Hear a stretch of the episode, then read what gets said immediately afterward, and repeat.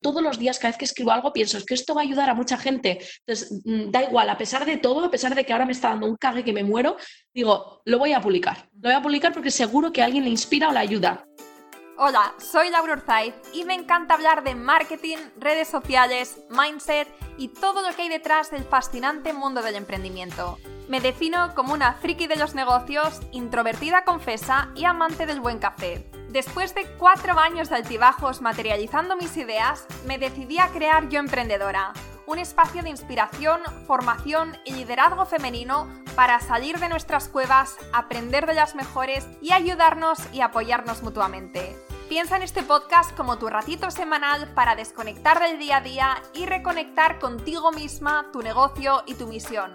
Y si quieres más, entra en yoemprendedora.es. Ahí encontrarás toda la información para inscribirte en el club online, nuestros eventos bimensuales, las notas del podcast y mucho más. Sube el volumen que empezamos. Estás escuchando el episodio 89 del podcast Yo Emprendedora. Últimamente estoy trayendo gente muy top a este podcast, no te puedes quejar. No sé si te lo había dicho antes, pero una de mis máximas con este podcast es mejorar con cada episodio. Y eso significa siempre estar pensando en maneras de sorprenderte y aportarte muchísimo valor. Simplemente porque valoro muchísimo tu tiempo. Estoy súper agradecida de que me acompañes cada semana y no quiero que nuestro ratito juntas pase desapercibido. Y hoy nos acompaña una mujer que realmente no necesita presentaciones. Es una de las emprendedoras más conocidas en el mundo hispano y referente en copywriting. Obviamente estoy hablando de Maider Tomasena. Abro paréntesis para decir cómo mola esto de tener un podcast y poder hablar con gente tan crack y hacerles todas esas preguntas que siempre había querido saber. Cierro paréntesis. Tener a Maider aquí es un lujo y he querido aprovechar la oportunidad para preguntarle sobre su faceta más personal, aquello que no vemos de su día a día. Y por supuesto también hemos hablado de copywriting aplicado a los tres pilares fundamentales de cualquier negocio online, newsletter, página web y redes sociales. Te recomiendo que te quedes hasta el final porque no vas a querer perderte ni un solo minuto de este episodio, te lo aseguro.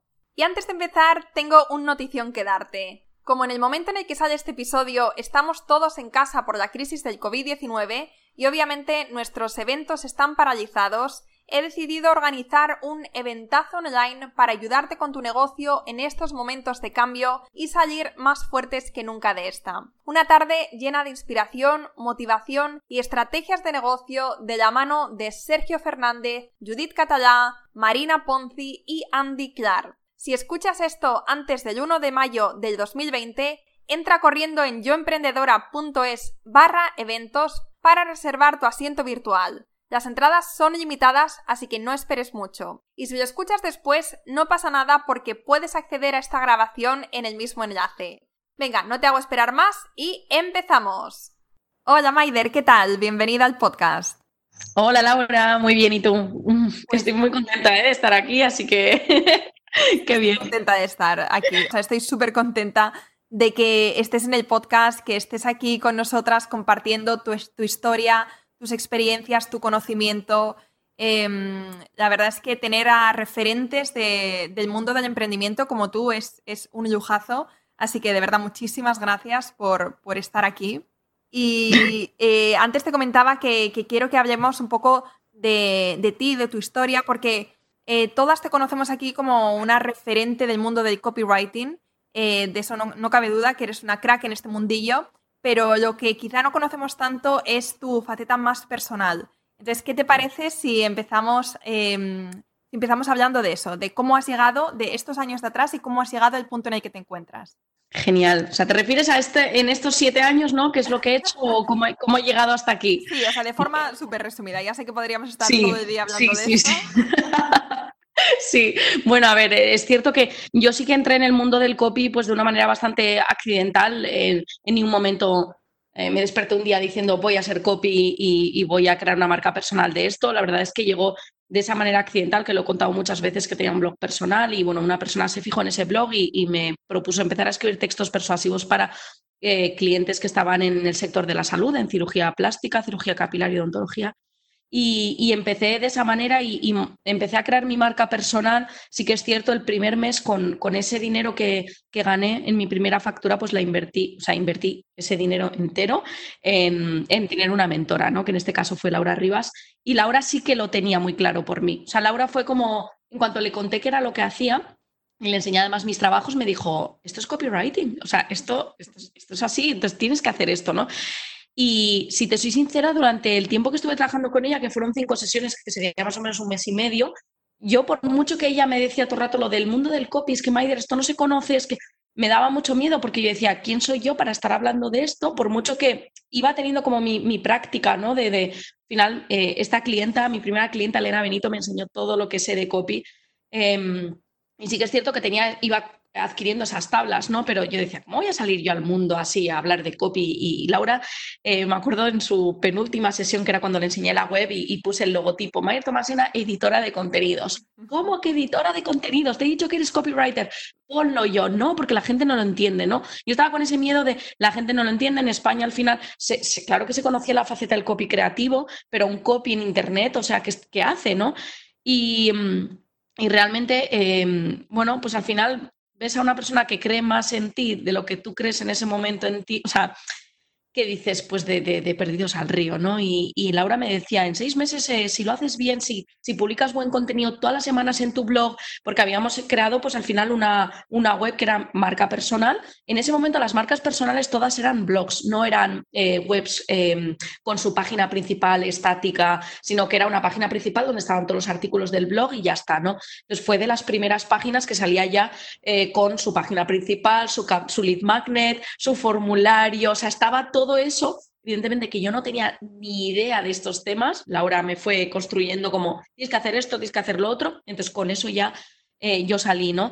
Y, lo único que estuve haciendo fue publicar contenido, buen contenido que fuese relevante todas las semanas, eh, una newsletter todas las semanas y de esa manera pues iba, iba captando esos potenciales clientes de, una manera automática. La verdad es que nunca he ido a buscar clientes, nunca he tenido que hacer ese trabajo a puerta fría que, que sé que muchos tienen que hacer.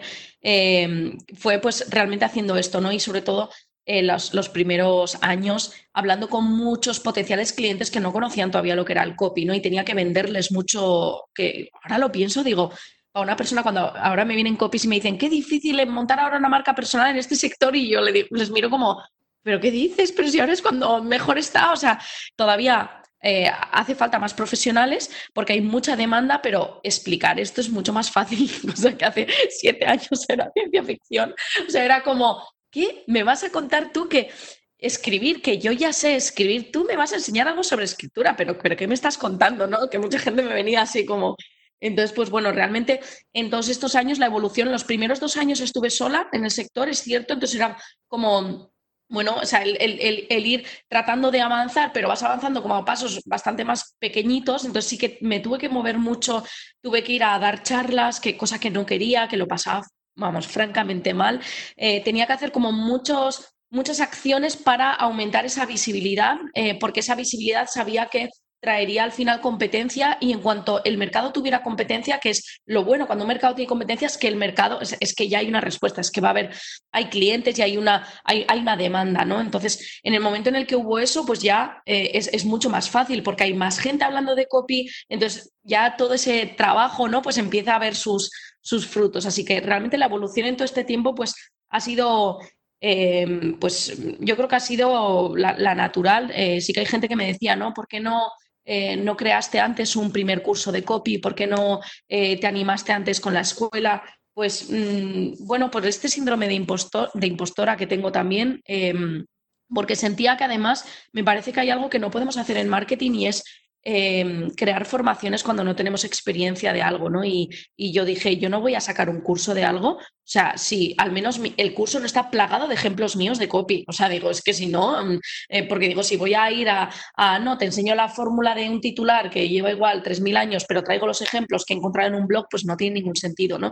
Entonces, pues lo mismo me ha pasado ahora eh, formando a otros copywriters, ¿no? porque no lo has hecho hasta ahora? O han pasado casi han pasado 6, 7 años para que ayudes a otro copy a que se a que, a que cree su negocio. digo, hombre, porque es que no he tenido hasta ahora un negocio que diga, va bien. O sea, eh, iba por picos con lanzamientos, con, digo, ahora que ya entiendo eh, por qué va bien y cuándo puede no ir tan bien y qué es lo que puedes hacer para que, para que vuelva otra vez a, a subir, ¿no? Pues ahora sí que me siento ¿no? con esa seguridad de decir, yo puedo ayudar a alguien y de verdad si invierte ese dinero en mí, en que le enseñe, en que sea su mentora, soy muy capaz de hacerlo, ¿no? Entonces, eh, por eso, pues bueno, yo creo que he hecho las cosas un poco como me han como me han venido em, a nivel también de, mentalidad, ¿no? Que en el, en el, mundo del emprendimiento, pues es algo que yo, yo me reía mucho, me cachondeaba mucho este tema de mentalidad. Yo pensaba como, yo, yo oía el tema del mindset y yo, yo decía, o sea, qué guay, ¿no? Esto, estas palabrejas así en inglés, eh, como guay, tienes el mindset perfecto, adecuado para tu negocio. Y yo pensaba, ¿qué es esto el mindset? Pero es que me doy cuenta que si hubiese trabajado mucho esa parte de mentalidad desde el principio, em, las cosas también hubiesen ido de otra manera, igual más rápido. Igual. No me arrepiento de nada, ¿eh? porque he, tenido que, que, caer sobre la misma piedra como cinco veces para por fin poner soluciones, ¿no? Pero bueno, eh, ha sido pues, eh, ha sido y está siendo pues una, buena aventura. Eh, siete años estás comentando, o sea, ahora te vemos que estás en la cima, que eres una referente en este mundillo. Hay personas que pueden pensar que todo esto ha venido de la noche a la mañana, pero realmente cuando te escucho y, veo que son siete años de trabajo, siete años donde tú has tenido que lidiar con también tus inseguridades, has tenido que subirte a escenarios que dices que esto es un reto para ti. No sé si a día de hoy también sigue siendo un reto o se va haciendo más fácil con la práctica. Bueno, ahora, ahora con la práctica sí, mejor, pero sí que es cierto que he invertido, cada vez que veía que había algo que como que no me funcionaba bien, o sea, que no lo estaba haciendo bien, porque para que te hagas una idea, y esto lo conté públicamente hace muy poquito, em, de mis primeras eh, charlas al final también me llamaban no por soy conferenciante, porque no me considero conferenciante para nada, o sea, es un eh, Maider, tú sabes de esto, tú eh, trabajas con clientes, pues ven y, danos, y da una charla, ¿no? Y recuerdo en Madrid, bueno, pues tuve que dar una charla de una hora y una persona que estaba en el público, además pusieron, eh, pusieron la, todo lo que es el escenario, pues bueno, la gente estaba como en una especie de arco, ¿no? Por decirlo así, y, había problemas un poco con el tema del, del, pasador de diapositivas y de esto que estás todo el rato como dando la espalda a una zona, ¿no? De, del público. Y hay una persona que cuando terminé eh, se, levantó y me dijo pues que, era una vergüenza que, yo estuviera dando charlas, eh, porque claro, tanto que hablo de que hay que tener en cuenta al cliente ideal, que ni siquiera en ningún momento he mirado a la zona en la que estaba ella, que ella estaba justo en la esquina, eh, que en ningún momento se ha sentido especial con mi charla y que no debería realmente trabajar, o sea, no debería hacer esto, ¿no? Y yo me acuerdo que le pedí disculpas, le dije que lo sentía mucho, que no me llamaban como en calidad de conferenciantes más, yo iba a ese sitio de manera gratuita, ¿sabes? Entonces fue como, me entraban muchas ganas de llorar y le dije, yo, yo, es que dije, solo estoy aquí porque tengo una experiencia realizando un tipo de trabajo que a vosotros os podría ayudar. Eh, vengo además de manera totalmente gratuita, simplemente me han pagado el autobús para llegar aquí hasta Madrid. Y, bueno, siento que no te haya gustado, pues claro, voy a aprender de, de, esto y voy a aprender de oratoria y tal, ¿no? Y recuerdo volver en autobús a Bilbao y decirle a mi marido, no voy a volver a hacer más charlas, o sea, fue como un que le den, o sea, que le den a esto. Sea, que le den porque ¿por qué tengo que exponerme, no? Y, mi marido me dijo, bueno, Maider, al final también es bueno no experimentar este, este miedo y al final este miedo no va a desaparecer si no practicas. Así que en cuanto llegue otra charla vas a tener que ir. Y, ahí fue como, voy a tener que ir. Bueno, pues vale, eh, un, punto que ahí me di cuenta, pues la manera incluso de vestir, pensé, es que igual también tengo como muchas inseguridades en cuanto a mi físico, como, que no sé muy bien cómo vestirme, que la gente no se espera igual verme de una manera, o sea, como que sentía como que había como una incoherencia, ¿no? En mi marca personal. O sea, ahí al final fue, eh, evidentemente, en todo momento invertir. O sea, soy una persona que invierte mucho en mi negocio todo el rato. O sea, una estilista, con ese estilista me he ido creo que tres, cuatro veces a comprar ropa cuando he tenido que ir a una conferencia, porque de repente es el drama, ¿no? Esto ya me ocurría antes cuando trabajaba en una empresa textil. O sea, yo trabajaba en una empresa de moda y tenía una amiga que me hacía los looks para ir a las ferias, porque yo era incapaz. O sea, yo organizaba los eventos, pero a mí me decían, Maider, miércoles, jueves, viernes en la feria hay que ir vestida de la marca y yo no sabía combinar mis, mis outfits, no sabía ni lo que era un outfit. Entonces, en ese punto ves que, que necesitas esta ayuda, ¿no? Pero es cierto que eh, de hecho, ahora que, me dices, ¿no? Eh, que claro que, se, puede ver al final mi marca, ¿no? Como un referente, pero al final yo, siempre digo lo mismo y lo digo a mis alumnas también. Yo no escribo mejor que vosotras. O sea, eh, para nada. O sea, al final, aquí estoy segura de que hay muchas personas que escriben mejor que yo, Eh, simplemente lo que, lo que he tratado de hacer en todo momento es crear contenido relevante para una audiencia, para enseñarle que el copy es importante. De ahí, evidentemente, claro que me llegan clientes. O sea, luego cuando me dicen, ¿cómo viene IKEA y llama a tu puerta? Pues porque habrá visto mi blog, porque o alguien que, es conocido, o no sé, alguien del entorno de IKEA ha escuchado hablar de mí. ¿Por qué? Pues porque creo muchísimos contenidos y, y por, creo que al final también por uno de los valores de mi marca, ¿no? Que al final es la generosidad y siempre lo he llevado, por es algo que lo llevo en, mi, en la piel. O sea, yo ahora estaba justo hablando con mi marido, hemos tenido como una, una discusión en torno a, a, un embudo, ¿no? Como lo tenemos trabajado y le he dicho, no, porque hay que entregar, hay que entregar ese contenido, porque para mí es como, lo es todo, ¿no? El poder ayudar que de esa ayuda rebota y vienen clientes, fenomenal, pero, pero esa parte es muy de nuestra marca y eso es lo que hace que tanta gente luego hable de ti, porque al final te tienen en la mente, o sea, igual a, otras personas del sector no les tienen tanto, pero es que al final nosotros nos tienen en todos sitios y es una parte a la que damos mucha importancia, pero miedos muchos y, y, yo, vamos, los comparto, pero todavía a día de hoy vamos, me tiemblan las piernas hasta cuando tengo, que poner un precio. O sea, me, viene una empresa de, oye, tal, y ya estoy como, bueno, ¿y qué precio le pongo? Claro, pero ¿quién soy yo para poner este precio? Pero tú, tú, tú, tú. Bueno, pues estas cosas que vas tratando de trabajar, ¿no? Pero que creo que nunca, nunca terminas de trabajarlas todo lo que tendrías que hacerlo, ¿no? Pues, pues bueno, así, así solemos hacer. Bueno, me encanta escucharte hablar porque eh, eres una persona súper cercana. No sé si te lo habrán dicho más veces, seguro que sí, pero mm, muchas veces nos pasa que idealizamos a las personas que están más avanzadas en, nuestro camino, que son como referentes para nosotros, y cuando hablamos con ellos nos damos cuenta de que realmente no son, eh, o sea, son iguales que nosotros, son personas que tienen sus miedos, sus inseguridades, que han tenido que trabajar duro, que siguen trabajando durísimo a día de hoy, y que te das cuenta que realmente la, clave del éxito no es más que el tiempo, constancia y trabajo duro y pasión. Y, eso me parece que inspira muchísimo y que da una, una imagen muy certera de lo que realmente es eh, el éxito y lo que debemos aspirar a conseguir.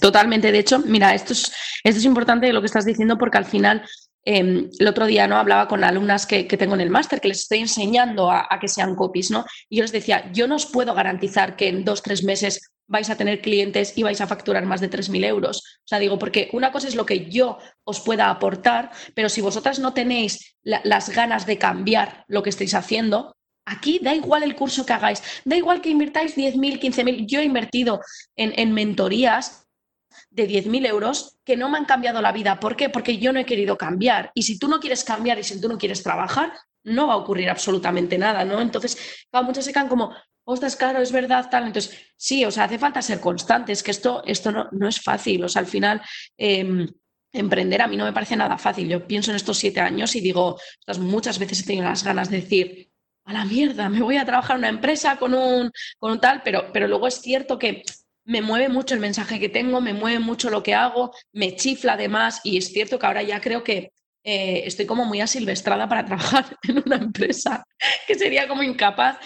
Entonces, eh, sí, sí, que creo que todos tenemos que ser responsables de lo que hacemos y tener en todo momento claro pues, qué, qué, tipo de servicio estoy entregando, de dar el mejor servicio que cumpla las expectativas e incluso más y, ya está, ¿no? Y que cada uno, eh, yo sé que cada uno sabe hacerlo lo mejor posible, ¿no? Por eso siempre cuando digo, no, o sea, hazlo como solo tú lo harías, ¿no? Porque digo mucho esta frase, porque eh, veo que estamos como en una era en la que el atajo fácil y el rápido es mirar lo que hace el de al lado, copiar y pegar, ¿no? Y claro, luego me encuentro con un montón de gente que me dice, oh, Maider, es que claro, es que todo el mundo me ve igual, es que, claro, eh, no valoran lo que hago, claro, es que te ven como uno más. ¿Por qué? Pues porque no, no te estás dando ese permiso de ser auténtico. O sea, yo claro que hay, hay gente a la que le puede gustar, hay mucha gente a la que no le gusto. Pues no pasa nada, pues esa gente se irá con otro, ¿no? Entonces, no pasa nada, ¿no? Pero esa parte de autenticidad, hay muchos que no quieren hacerlo, ¿no? Entonces es como, bueno, pues copio y pego lo que hace el de al lado eh, esas mismas frases, esos mismos mensajes y no dejó sacar a relucir mi tono de voz, ¿no? Y,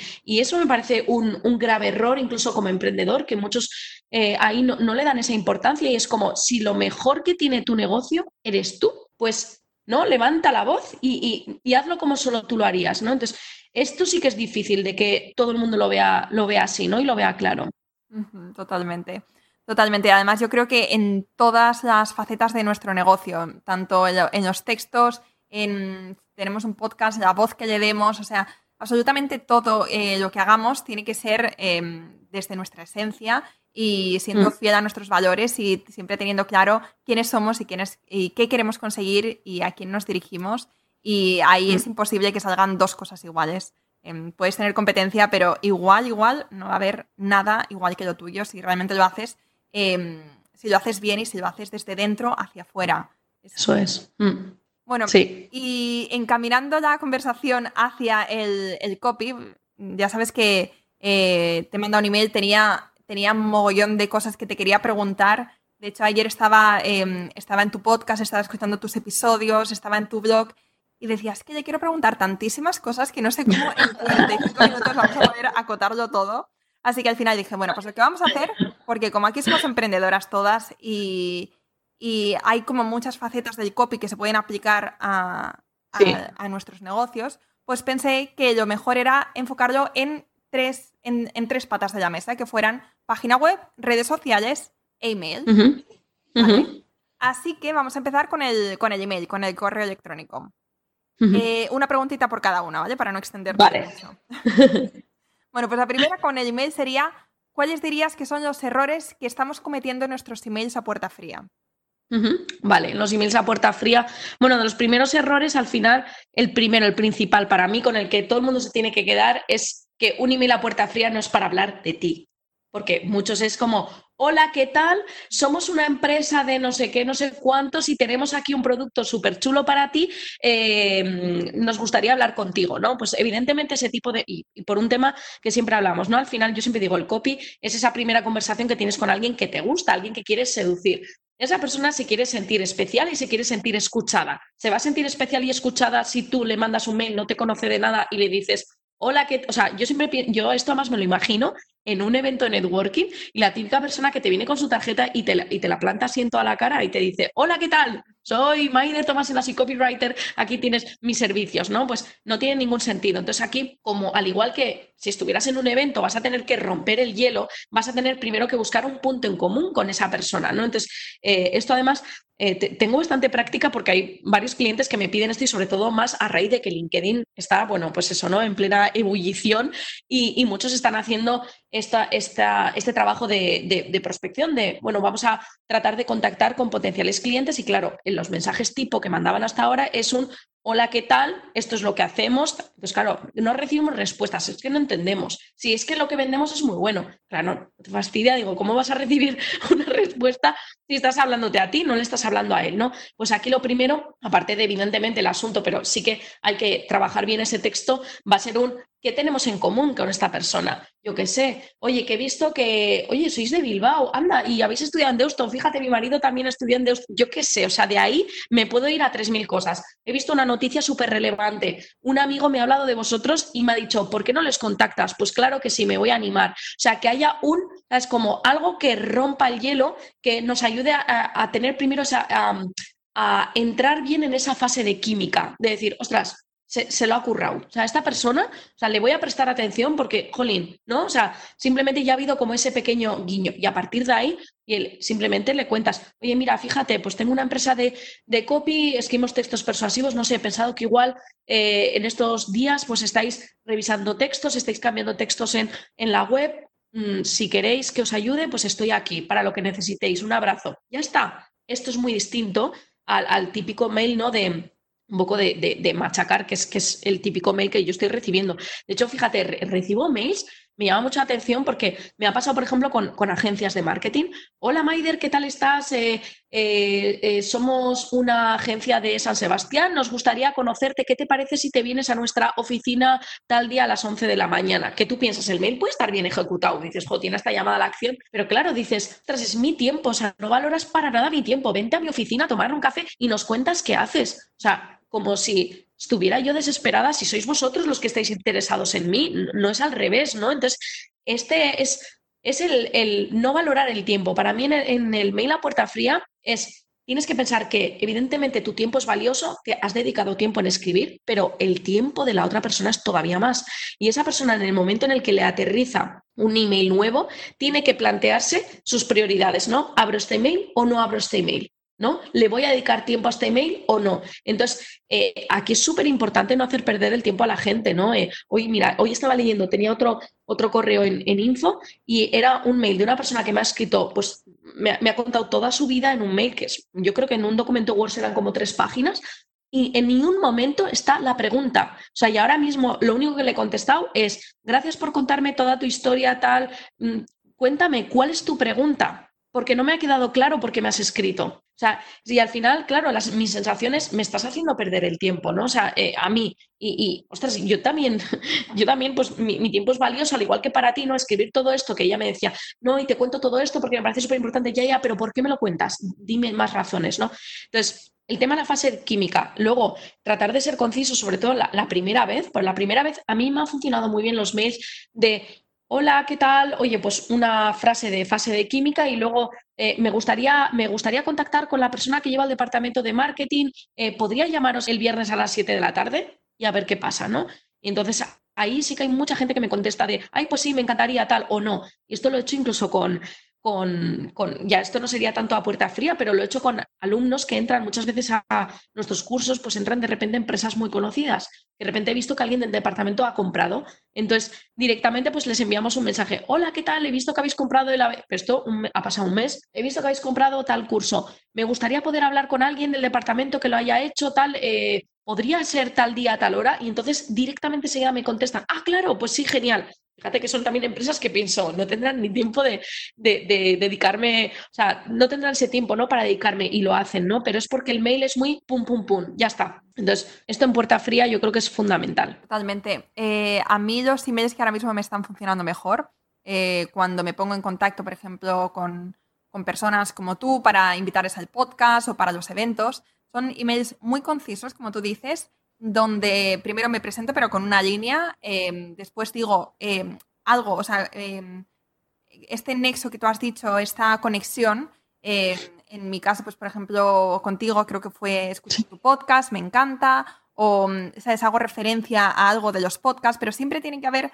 en mi caso, o sea, siempre intento que haya como ese, esa investigación previa para, no solamente que sea un email, email copia y pega para todo el mundo, sino que vea realmente que sé quién eres, que em, he hecho mis deberes, que realmente te invito para hablar sobre este tema y no lo dejo en el aire como, si quieres venir al podcast, hazme una propuesta porque eh, sé que el tiempo es limitado y que tú quieres esas cosas eh, fáciles y que sepas exactamente qué es lo que quiero, a qué hora, tal. Y, luego sabes decir, si, si, quieres más información, si te interesa, contéstame y te cuento. Pero eso en, en, un simple vistazo, en un minuto, o menos que puedas verlo todo, menos. Claro, que puedas tomar la decisión de si quiero, no quiero, pero esto es fundamental y de hecho es lo que dices, ¿no? Eh, yo recibo muchos mensajes de, bueno, aparte de mi nombre mal escrito, que esto, por ejemplo, también es algo que nos irrita en general a todo ser humano. Cuando vemos nuestro nombre es como que mm, mm, nuestro cerebro hace un cortocircuito y no cuesta nada aún mirar bien el nombre, cómo se llama esta persona. Venga, voy a, ¿no? De la misma manera, yo cuando hago audios a personas que me escriben por Instagram, por ejemplo, intento buscar, entro en su perfil, miro cómo se llaman, tal, y les hago el audio para no, hola, eh, sí, esto, no, no, pues hola, tal. Entonces, eh, en, el tema de los mails, es que yo recibo incluso mails que ves que están escritos como para una persona que es un hombre. Entonces de repente es, hola Maider, ¿qué tal? No sé qué. Eh, o sea, y de repente todo escrito como más hacia, mm, se están dirigiendo a, una Maider que es un hombre. Entonces digo, es que ni siquiera has entrado en mi web. o sea, y eso ya es como que molesta, ¿verdad? Entonces, y, y, esto tiene mucho que ver otra vez con lo que te decía de, te quieres sentir especial, ¿no? Es como, tú quieres algo de mí, ostras, pues hazme sentir especial, hazme sentir que de verdad eh, esto merece la pena, ¿no? Entonces, em, el tema de los mails es súper importante aprender a escribirlos bien y, a mí sí que me parece que hay que personalizarlos y que esto no es un envío a machete 50.000 mails, em, yo creo que hay, que hay que trabajarlo bien y, hacerlo con cariño. O sea, es que al final es hacerlo con cariño, básicamente. Exacto. Mm. Vale, perfecto. Eh, esto del correo electrónico nos queda yo creo que bastante claro. Vamos a pasar a, la segunda, a la segunda pata de la mesa, que sería redes sociales. Y mi pregunta sería, o, más bien, más que, pregunta sería, ¿qué, trucos eh, nos das para ser más persuasivos sin dar la sensación de que estamos siendo de que estamos necesitados o, que, o ser como uno más dentro de, esta vorágine, como decíamos antes, de información, de competencia. O sea, ¿cómo, cómo poner textos que sean persuasivos, que conviertan eh, como emprendedoras con nuestros productos y servicios pero sin dar esa, esa sensación de que estamos vendiendo de forma demasiado agresiva. Bueno, yo aquí te diría, por un lado, la estructura del, texto que escribimos, ¿no? Me imagino, no lo sé, por ponerte un ejemplo, un pie de foto de Instagram, una descripción, ¿no? El texto que aparece justo en, bueno, en Facebook o un guion de YouTube, ¿no? Yo aquí siempre tiraría por la fórmula más antigua de copy que existe, que es AIDA. Eh, simplemente lo digo para que cualquier persona ahora que nos esté escuchando diga, vale, entiendo esto de qué va, ¿no? Que al final AIDA es atención, interés, deseo y acción. Entonces, atención, la primera frase tiene que generar atención, o sea, tienes que captar la atención con esa primera frase. Me imagino, por ejemplo, en Instagram, ¿no? Nos está pasando esto. Tenemos un texto, tú el texto lo puedes hacer relativamente largo, de hecho ahora el algoritmo le está gustando que tengamos textos que sean relevantes, que sean más largos, significa si la persona está más tiempo leyendo tu pie de foto, al algoritmo esto le gusta, dice, ah, esto es relevante, ¿no?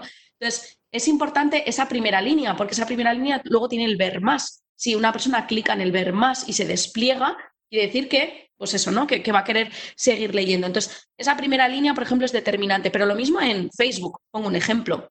¿no? Esa primera frase, que es lo que vamos a poner.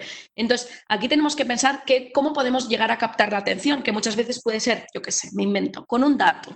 Oye, yo qué sé, 75.000 personas o 75.000. Este es el número de personas que comen a diario chocolate tres veces, yo qué sé, ¿sabes? Y entramos con un...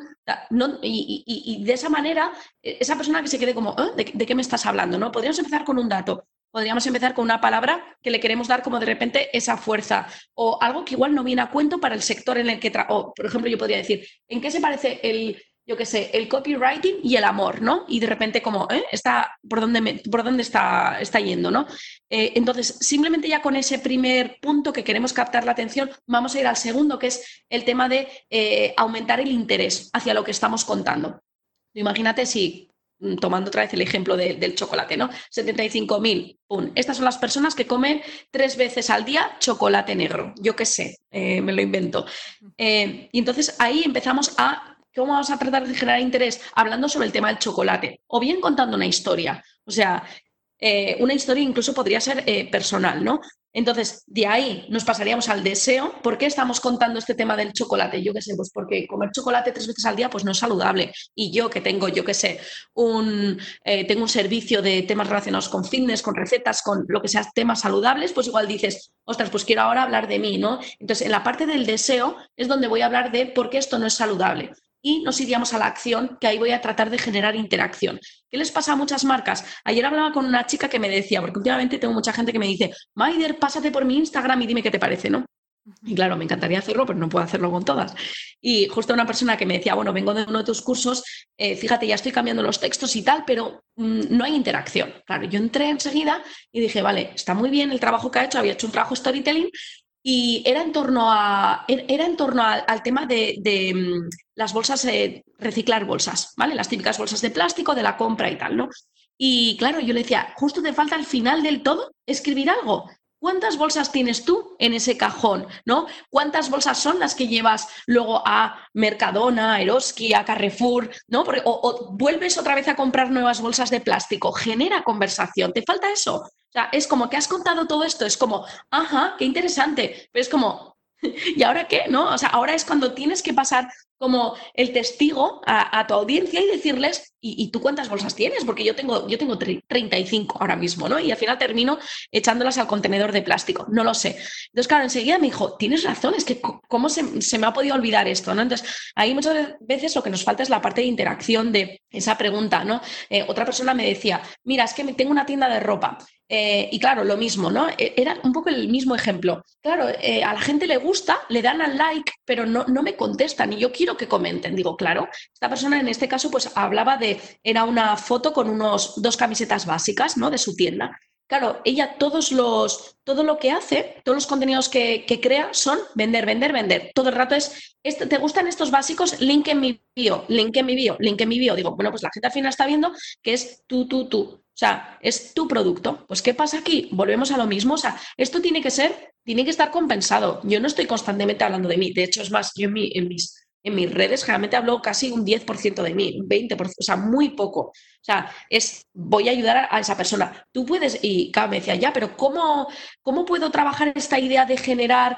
un contenido relevante sobre unos básicos? Y digo, muy fácil, digo, yo qué sé, imagínate, ¿no? Pues en un momento en el que estás como, como, como, nos está pasando de cuarentena, ¿no? Eh, estamos en casa, todo el mundo tiene unos básicos en casa, que se, los pone, ¿por qué? Pues porque eh, está más cómoda, porque incluso para trabajar, para hacer reuniones, o sea, ¿cuánta gente no está tirando de sus básicos, de su pantalón básico, su camiseta básica? Digo, habla de esto, digo, al, igual estás enseñando una foto de básicos que hay en tu tienda que están genial, que son en algodón orgánico, súper bien, cuenta porque son, em, porque son los beneficios que tienen, ¿no? Pues eso, la tela súper gustosa, hijo, para estos días, para que estamos siempre como con la misma ropa, pues oye, pues da ahí una serie de ideas de incluso cómo puedes combinar estos básicos y luego simplemente una pregunta, ¿y cuáles son para ti tus básicos estos días? Y ya está, ¿no? Y entonces, es verdad, ¿cómo no Entonces, ya ves que al final muchas veces el no me pongo en la piel de la otra persona. Para mí este es el error en redes, ¿no? Es el, me estoy imaginando que mis redes son mi escaparate, que, ojo, claro que son tu escaparate, pero son tu escaparate para hablar con los demás, no son tu escaparate para, como para, para, aquí estoy yo y solo hablo al cuello de mi camisa, ¿no? Entonces, es, simplemente eso, porque luego realmente más en cuanto a técnicas de copy, algo que nos diferencia mucho es el tema de qué historias podemos contar, ¿no? Historias que sean relevantes. Y aquí hablamos mucho de, más que storytelling, el, el story doing, ¿no? El, el historias que me han, eh, me han, ido surgiendo en torno a, a, este, a este tema, ¿no? Porque yo le decía a la persona con los básicos, pues hablar de eso, de cuáles son los básicos que más se han vendido hasta ahora en tu tienda, por qué crees que es así, eh, qué problemas hay. O sea, digo, es que a mí me, no sé, me vienen un montón de temas que podrías hablar que a veces yo las historias las, las, las voy captando incluso de, eh, seguro que te ha pasado con conversaciones con amigas. A mí estos días que hablo un montón con mis amigas por videollamada y yo qué sé, pues eh, eh, el otro día hablaba del teletrabajo y los niños, ¿no? Y surgía por una conversación también con amigas y una de ellas, que era la, la que no tenía niños, en un momento nos dijo, chicas, me tengo que ir, es mi hora de estudio, ¿no? Y todas como, ¿qué más te da? Pero si ahora no tenemos nada que hacer, tal. Y ella, no, entonces límites, ¿no? Y a mí ya me fue como una historia que podía ya, ostras, esta historia para mí, para mis redes, y voy a hablar de esta amiga, de cómo en ese momento cogí y dijo, chicas, me tengo que ir, límites, límites es lo que hay que poner cuando teletrabajamos, ¿no? Entonces, por eso te digo que al final lo que nos diferencia luego son las historias, incluso las metáforas que hagamos de ahí, de, de, cómo vamos haciendo comparaciones, ¿no? Pero básicamente sería eso y sería luego ir, trabajando el ritmo, leyendo ese texto en voz alta, mm, suena tal y como yo hablo, no, ¿qué está pasando? Y la llamada a la acción es algo que falla y, evidentemente la, primera parte, la de captar la atención, ¿no? Lo que es importante pues es eso, ¿no? El, el ver incluso también otras marcas que no sean de tu sector qué es lo que hacen, por qué te llama la atención lo que escriben y que empieces a hacer también capturas de pantalla para tener un repositorio de textos que te gustan, textos que le has dado al final al like porque hay algo que te ha removido, pues que empieces a hacer como un poco esta ingeniería inversa de ¿Qué es lo que me ha gustado? Mira y empezar a, fíjate cómo han hecho la introducción, fíjate la historia que han incluido, mira cómo han generado conversación y que con eso vas a empezar a, crear mejores textos y no centrar todos nuestros posts en torno a nuestros productos o servicios, sino lo que tú has comentado ahora de teletrabajo eh, es, un ejemplo muy bueno de em, qué es lo que quizá em, tu audiencia, tus clientes ideales, tu, eh, la gente que está ahí, qué es lo que está sintiendo, qué es lo que está viviendo y tú cómo puedes conectar con ellos, pero no estás, no estás vendiéndoles, pero al mismo tiempo sí que es algo que es relevante para ellos en este momento. Sí, sí, esto es un poco también por el miedo que hay Em, y esto lo veo, mira, hace unos días con una amiga tiene una peluquería y evidentemente pues en estos momentos pues ha tenido que cerrar y yo le decía, ¿por qué no en redes empiezas aunque sea a publicar contenido sobre, yo qué sé, cómo hacerte una mascarilla, cómo cuidarte las puntas estos días? Porque hay mucha gente que no va a poder ir a la peluquería. ¿Cuánta gente va a estar con unas raíces de, de increíbles? No pueden ir a la peluquería. Y me decía, ya, pero si les doy esa información nunca vendrán. Digo, mentira, eso no va a ser así o sea, yo le decía, mira, yo ahora, si yo encontrase un tutorial de cómo cortar el flequillo a mis hijos, te aseguro que a esa marca la tendría más en cuenta. Simplemente porque está tratando de ayudarme, de ahora mismo tengo que cortarles y, por no hacerlo mal, pues aunque sea, ¿y qué te crees? ¿Que simplemente por eso ya no voy a volver a ir? Para nada. O sea, al final, si a mí me gusta ir a la peluquería y además es algo que sí, claro que, o sea, entonces la mentalidad hacia esto, hacia el contenido gratuito era como, no, yo lo que tengo que hacer es enseñar los productos que tengo. pero yo le decía, ¿tú, qué crees que estás haciendo con los productos que, estás poniendo en foto? Este producto en foto y me pones una descripción de por qué este producto es bueno, pues si yo no lo tengo en casa y encima ahora no lo puedo comprar, a mí, a mí ¿para qué me sirve? Se quedó un poco así como, ya, bueno, sí, pero tal. Y dije, no sé, yo, yo ahora mismo me pondría a cómo puedes ayudar tú con lo que tú sabes de temas que tienen que ver con el, pelo, la belleza y tal, cómo puedes ayudar a las personas que están en casa a llevar esto mm, mejor. O sea, y se quedó ahí, yo no sé si hará algo o no, pero ahí me quedé pensando, dije, fíjate, es que cuántas personas como ella estarán pensando eso mismo. O sea, ¿no? Estarán viendo el tema del contenido gratis como, vaya tontería, yo esto no lo haría jamás, estoy regalando. No, no, no, no, ¿por qué? ¿Por qué estás regalando? Yo claro que voy a volver a la peluquería, pero ahora mismo igual quiero hacer una videollamada y no quiero aparecer con unas raíces, igual yo qué sé, pues sí que de repente te has animado y has dicho, Maider o querida comunidad, si ahora tenéis unas raíces muy grandes, mira, os recomiendo que dentro de los tintes que hay en supermercados de primera necesidad os compréis este porque no tiene tal, no tiene cual, no tiene cual. Y, oye, a mí, yo, yo leo eso y diría, pues qué bien, ¿no? O sea, aunque sea, o sea, mi peluquera me está recomendando ya, o sea, aunque sea, esto no significa que yo cuando termine eh, esta situación mm, tan excepcional que estamos viviendo, voy a decidir, ah, pues ya no voy más porque ya paso y ya me hago siempre los tintes en casa. Que eso no es así. Entonces, eh, pero claro, es un riesgo, ¿no? Hay mucha gente que en esa parte no se quiere arriesgar y, bueno, es, es, una pena porque yo creo que ahí se podrían hacer muchas cosas. Incluso yo le decía a esta amiga, le decía, es que incluso podrías hacer un taller de automaquillaje online. O sea, piénsalo con tus clientas, o sea, podrías crear algo así, ¿no? yo creo que en el fondo me decía, vea, Maider, esto es para cosas tuyas que no, y, pero bueno, no sé, yo creo que se entiende, ¿no? Lo que quiero decir, que al final, pues en redes estamos ahí para, para ayudar a nuestra comunidad y, estar cerca, ¿no? O sea que... Sí, sí, sí, sí, Y, además yo creo que son estas marcas que ofrecen contenido gratis, eh, las que después em, tienen, tienen más relevancia para nosotros porque sabemos, primero sabemos que saben de lo que están hablando, eh, ya sea, sea el sector que sea.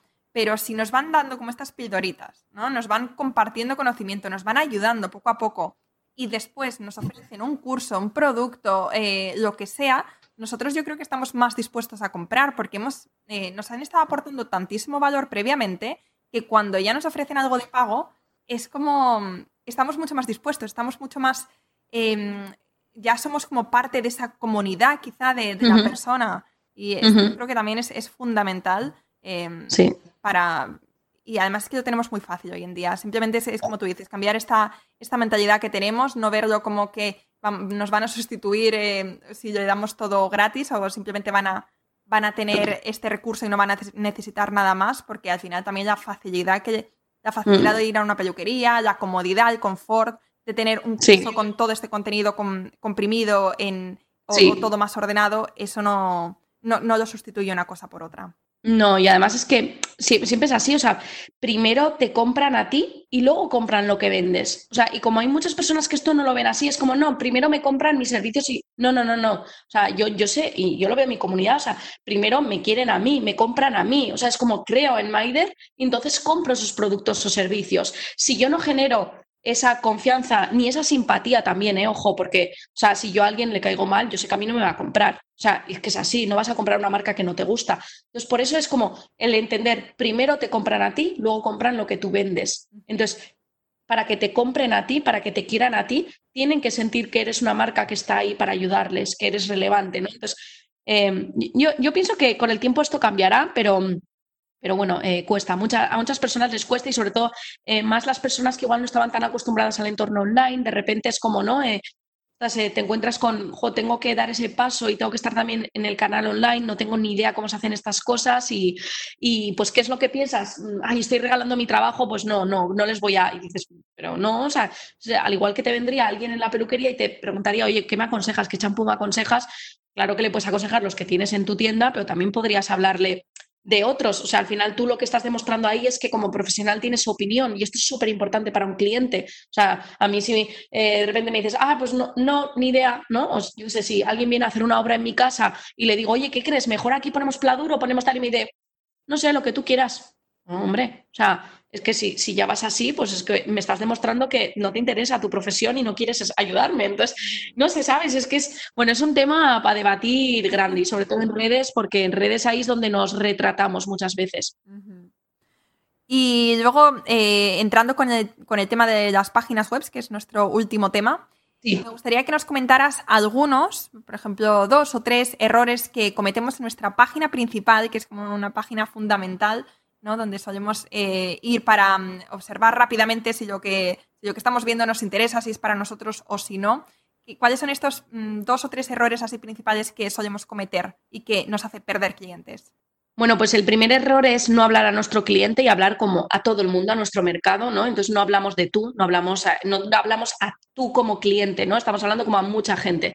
¿Eso qué es lo que hace? ese problema primero y principal que es de base, eso es lo que hace que luego tus textos sean abstractos, que sean confusos, que no hablen a nadie, que no sean específicos, ¿no? Y al fin y al cabo, pues si no son específicos, no son persuasivos. Eso ocurre porque no te has parado a pensar quién es mi cliente. O sea, y aquí no me vale el, es que mi cliente es todo el mundo, porque mm, tu cliente es imposible que sea todo el mundo, ¿no? Entonces tiene que ser eh, una, una única persona, o igual es cierto, puedes tener dos, tres tipos de cliente porque tienes productos muy diferenciados y dices, bueno, pues en la página principal voy a ver la manera de encontrar cuál es el denominador común entre estos tres tipos de cliente, ¿no? para, para eh, crear una página principal que enganche. En la página principal, lo más importante es que hay una pregunta que todos, todas las personas que aterrizan en tu web se hacen y es ¿qué hay en esta web para mí? Esto es lo primero que tienes que responder. Entonces, claro, ¿qué pasa? Que aquí hay muchas personas que en su página principal, en el primer cuadrante, lo primero que se ve antes de hacer scroll con el ratón, antes de ir hacia abajo con el, con el dedo, incluso si, si estás en el móvil, eh, ese primer cuadrante tiene que decir qué haces o qué ofreces o qué puedo conseguir yo con lo que estás ofreciendo. Y aquí hay mucha gente que le da, no sé por qué, por poner una frase, eh, una frase de Einstein, una frase de Platón, que dices, a ver, o sea, ¿no? Una frase de estas de, yo qué sé, ¿no? Eh, yo qué sé, o sea, frases que a veces digo, ay, por favor, no. Aspiracionales que dices, no, no, no, no, no. ¿Por qué? Pues porque esta pregunta que la tienes que responder en menos de tres segundos, no está ahí, que muchas veces igual, a mí me han llegado a venir incluso fontaneros, una empresa de fontanería de Madrid, y esto, ¿no? Bienvenidos a fontanería, tal, pues claro que sabes que son fontaneros, ¿no? Y yo os decía, pero fijaos en vuestra web, en ni un sitio aparece que sois fontaneros en el centro de Madrid, que es donde trabajáis y donde queréis trabajar. ¡Ay, cierto! Digo, pues esto es lo primero que tendríamos que colocar, probablemente, porque encima, claro, se quejaban de es que todo, es que la gente nos dice que no saben dónde estamos, es que tal, eh, nos piden pues igual ir a las afueras de Madrid, no hacemos ese tipo de trabajos. Claro, es que si no escribís que sois fontanería en Madrid desde, yo sé, 1980, pues la gente no lo sabe. Entonces, a veces es una frase tan simple como esa, ¿quiénes sois? Entonces, esto es importante que esté ahí, ¿no? Eh, y luego muchas veces también el el sobrecargar tu página principal. Y este es un error que viene también un poco eh, viene dado por, por, cómo nos imaginamos que tiene que ser eh, cualquier negocio si fuese un negocio físico, ¿no? Y nos imaginamos ya la vitrina y en la vitrina pues ponemos, no sé, somos una, eh, una bombonería y ponemos todos los bombones que tenemos y están ahí y tú eliges, ¿no?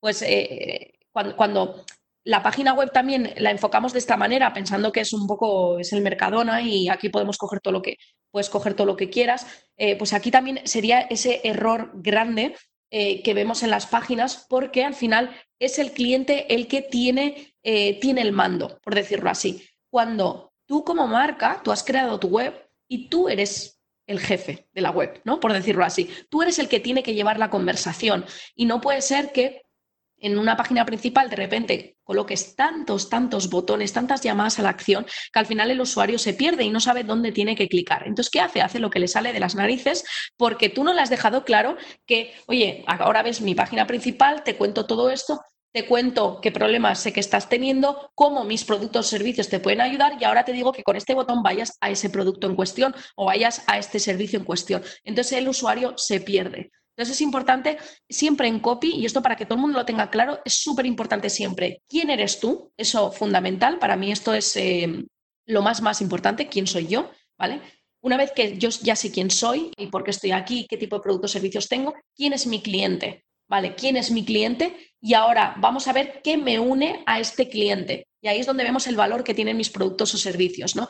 Y luego la otra pata importante es cuál es mi objetivo con cualquier texto lo que te decía antes de redes sociales. Mi objetivo es generar interacción con esta publicación y bueno, y si ya pues clican en, imagínate en Instagram, clican en esa, en esa camiseta básica, van a mi tienda, fenomenal, ¿vale? Pero mi, objetivo es interacción. Mi objetivo en la web es em, tener el mayor número de suscriptores en mi base de datos y al mes me he puesto como objetivo que tienen que entrar, yo qué sé, mil personas pues ese es mi objetivo. Entonces, mi web la voy a crear pensando en ese objetivo. Entonces, lo que hacemos es crear webs sin pensar en cuál es el objetivo. No, bueno, sin más, tener mi casa digital. Si es lo que me habías dicho, Maider, tener mi casa digital, yo la tengo y ya está. Bueno, pues hay que pensar muy bien cuál es tu objetivo porque tiene que ir en consonancia con esto, ¿no? a mí cuando me dicen, ya, ¿y cómo, cómo hiciste para conseguir clientes de manera recurrente sin trabajar ese a puerta fría, teniendo un objetivo en la web? El objetivo en la web era en todo momento que se descarguen mi guía, que se descargue mi guía. ¿Por qué? Porque se descargaba mi guía, entraban en mi base de datos, había tres mails, en el tercer, tres mails de mucho valor, en el tercero les decía, ¿quieres que te ayude a escribir los textos de tu negocio?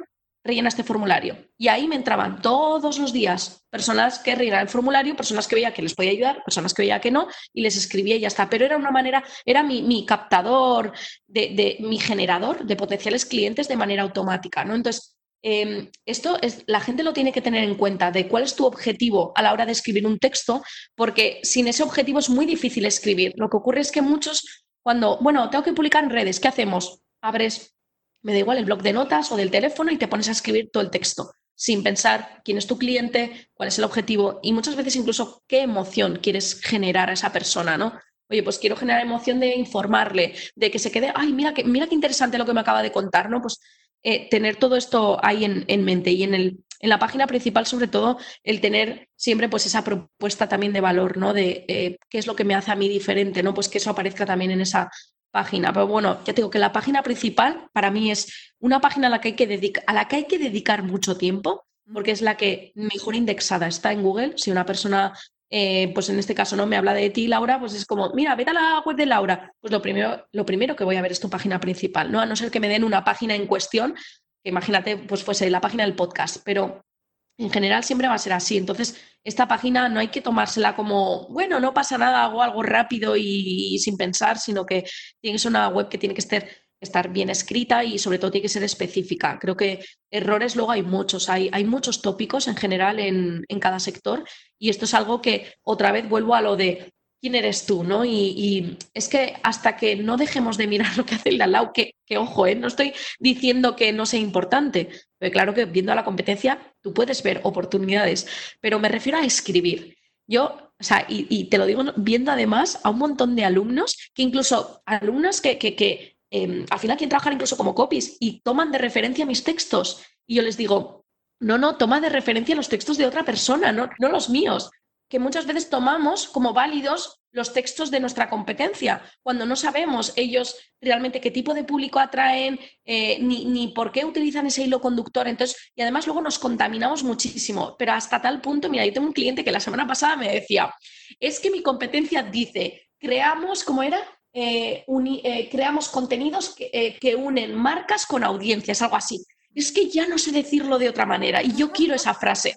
Y yo decía, a ver, entonces, claro, y viendo lo que le estaba pasando, decía, es que esto le pasa a mucha gente, que ya es como, porque a mí me pasa, los alumnos que me dicen, es que claro, tú tienes, escribo textos que ayudan a tal y ya es que eso no lo puedo poner así. Tú lo puedes poner, pero de otra manera, y pero la idea es la misma, pero tú puedes explicarlo de otra manera distinta, ¿no? Entonces yo les decía, por favor, no leas los míos, porque al final es que siempre cuando nos comparamos, que antes hablabas del tema de idealizar, o sea, es que cuando nos comparamos, nos comparamos siempre, siempre para perder, o sea, nunca para ganar. O sea, siempre es como, me comparo con la Maider de, ahora y no la Maider de hace siete años. Entonces, claro, así evidentemente es que todo el mundo quiere el camino rápido y, es que no puede ser. Yo, de hecho, es que me comparo constantemente, digo, con la Maider de hace un año como estaba, la Maider de hace un año como estaba. O sea, claro que yo también tengo personas que idealizo, pero intento como mirar siempre como, bueno, aquí hay mucho trabajo, ¿no? Y, y vamos a quedarnos también con ese trabajo que hay detrás, ¿no? Pero para mí es dentro del copy, eh, si, hay algo que es importante para todos, toda, todo, todo aquel que quiera aprender a escribir textos persuasivos, es practicar. O sea, pueden estar escuchándonos ahora y decir, oh, qué bien, qué cuánta teoría, estoy tomando un montón de anotaciones, pues a mí eso no me sirve de nada si luego no se practica. O sea, si luego no empiezas a escribir, no empiezas a intentar aplicar. Lo que te decía un poco de, de las ganas que tienes tú de cambiar tu manera de escribir textos. O sea, a mí hay gente que me dice, es que claro, yo voy a hacer, he hecho 3.000 cursos de copywriting, pero no me están sirviendo. Vale, ¿cuánto has aplicado? No, es que no he aplicado. Ah, claro. Es que es como si yo ahora eh, quiero, eh, quiero ser, eh, vamos, una pro haciendo croquetas, pero todavía no he hecho nunca una bechamel. O sea, en serio, es que es como, no, pues Maider, no vas a hacer buenas croquetas, lo siento, o sea, tendrás que practicar, ¿no? Entonces, un poco, que estamos un poco en esa era de lo quiero todo rápido, lo quiero todo muy fácil y ya te digo que nosotros incluso teniendo formaciones tratamos de todo que sea, pues que haya plantillas, que haya fórmulas, que haya tal, pero yo siempre les digo, esto no sirve de nada si tú no te pones a escribir. Es así. Claro que sí. Y mm. Bueno, me parece súper importante esto que has comentado, la práctica hacia el sabio, por supuesto. Podemos estudiar, podemos eh, tener toda la teoría, pero si al final no la, ponemos en práctica, es imposible. Y aunque tengas toda la teoría del mundo y aunque te hayas formado con los mejores, también vas a tener tú tu proceso de aprendizaje y vas a mm, ir viendo, porque al final encontrar tu voz, sobre todo cuando escribes, Em, eso se hace con la práctica. O sea, yo me acuerdo, yo no, no, soy ninguna copywriter, no he hecho cursos, pero cuando empecé a escribir emails, em, me acuerdo hace, hace cuatro o cinco años, cuando empecé a emprender, que me senté y empecé a escribir y, y era, y claro, yo decía, yo, yo sé escribir, yo he ido a la universidad, yo he escrito, yo he escrito ensayos, yo he hecho tal,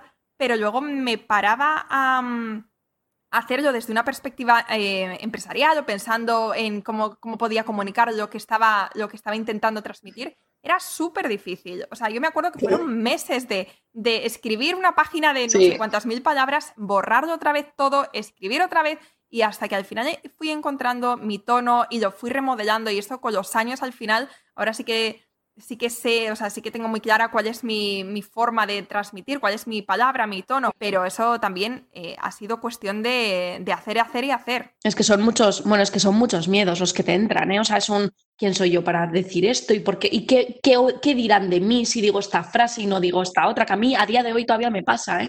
Incluso con mis publicaciones en Instagram digo, ay, a ver si no me estoy metiendo en un jardín diciendo esto, espera, le doy la vuelta y tal. A ver, a mí escribir o sea, me parece un acto súper valiente. Escribir en Internet, ¿eh? me parece un acto todavía a día de hoy.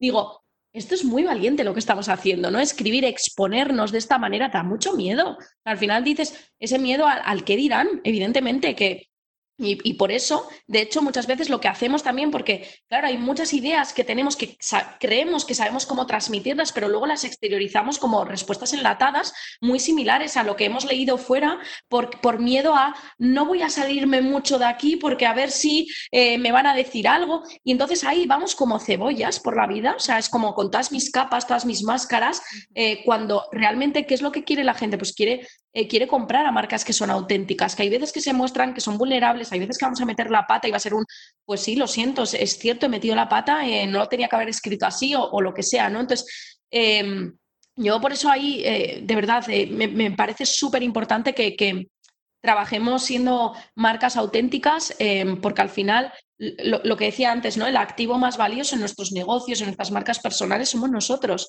Entonces, y como nosotros no hay nadie, y eso es lo bueno. Entonces, por eso a mí cuando alguien me dice, es que no me voy a llegar a diferenciar, digo, pues si tú ya eres diferente, tú ya eres especial, pues ahora tienes que darte ese permiso de comunicarlo de esa manera, ¿no? Y, y, es verdad que es un, es un ejercicio, tú lo has dicho, yo también he llegado a borrar un montón de textos a decir, guau, pero, pero, pero esto, y, bueno, con la práctica y vas, y vas también eliminando esos, esos miedos, creyendo también que lo que tú estás aportando es bueno y ayuda a mucha gente. Yo todos los días, cada vez que escribo algo, pienso, es que esto va a ayudar a mucha gente. Entonces, mm, da igual, a pesar de todo, a pesar de que ahora me está dando un cague que me muero, digo, lo voy a publicar. Lo voy a publicar porque seguro que alguien le inspira o le ayuda. Y si lo hace, genial, y ya está. Me quedo con eso, ¿no?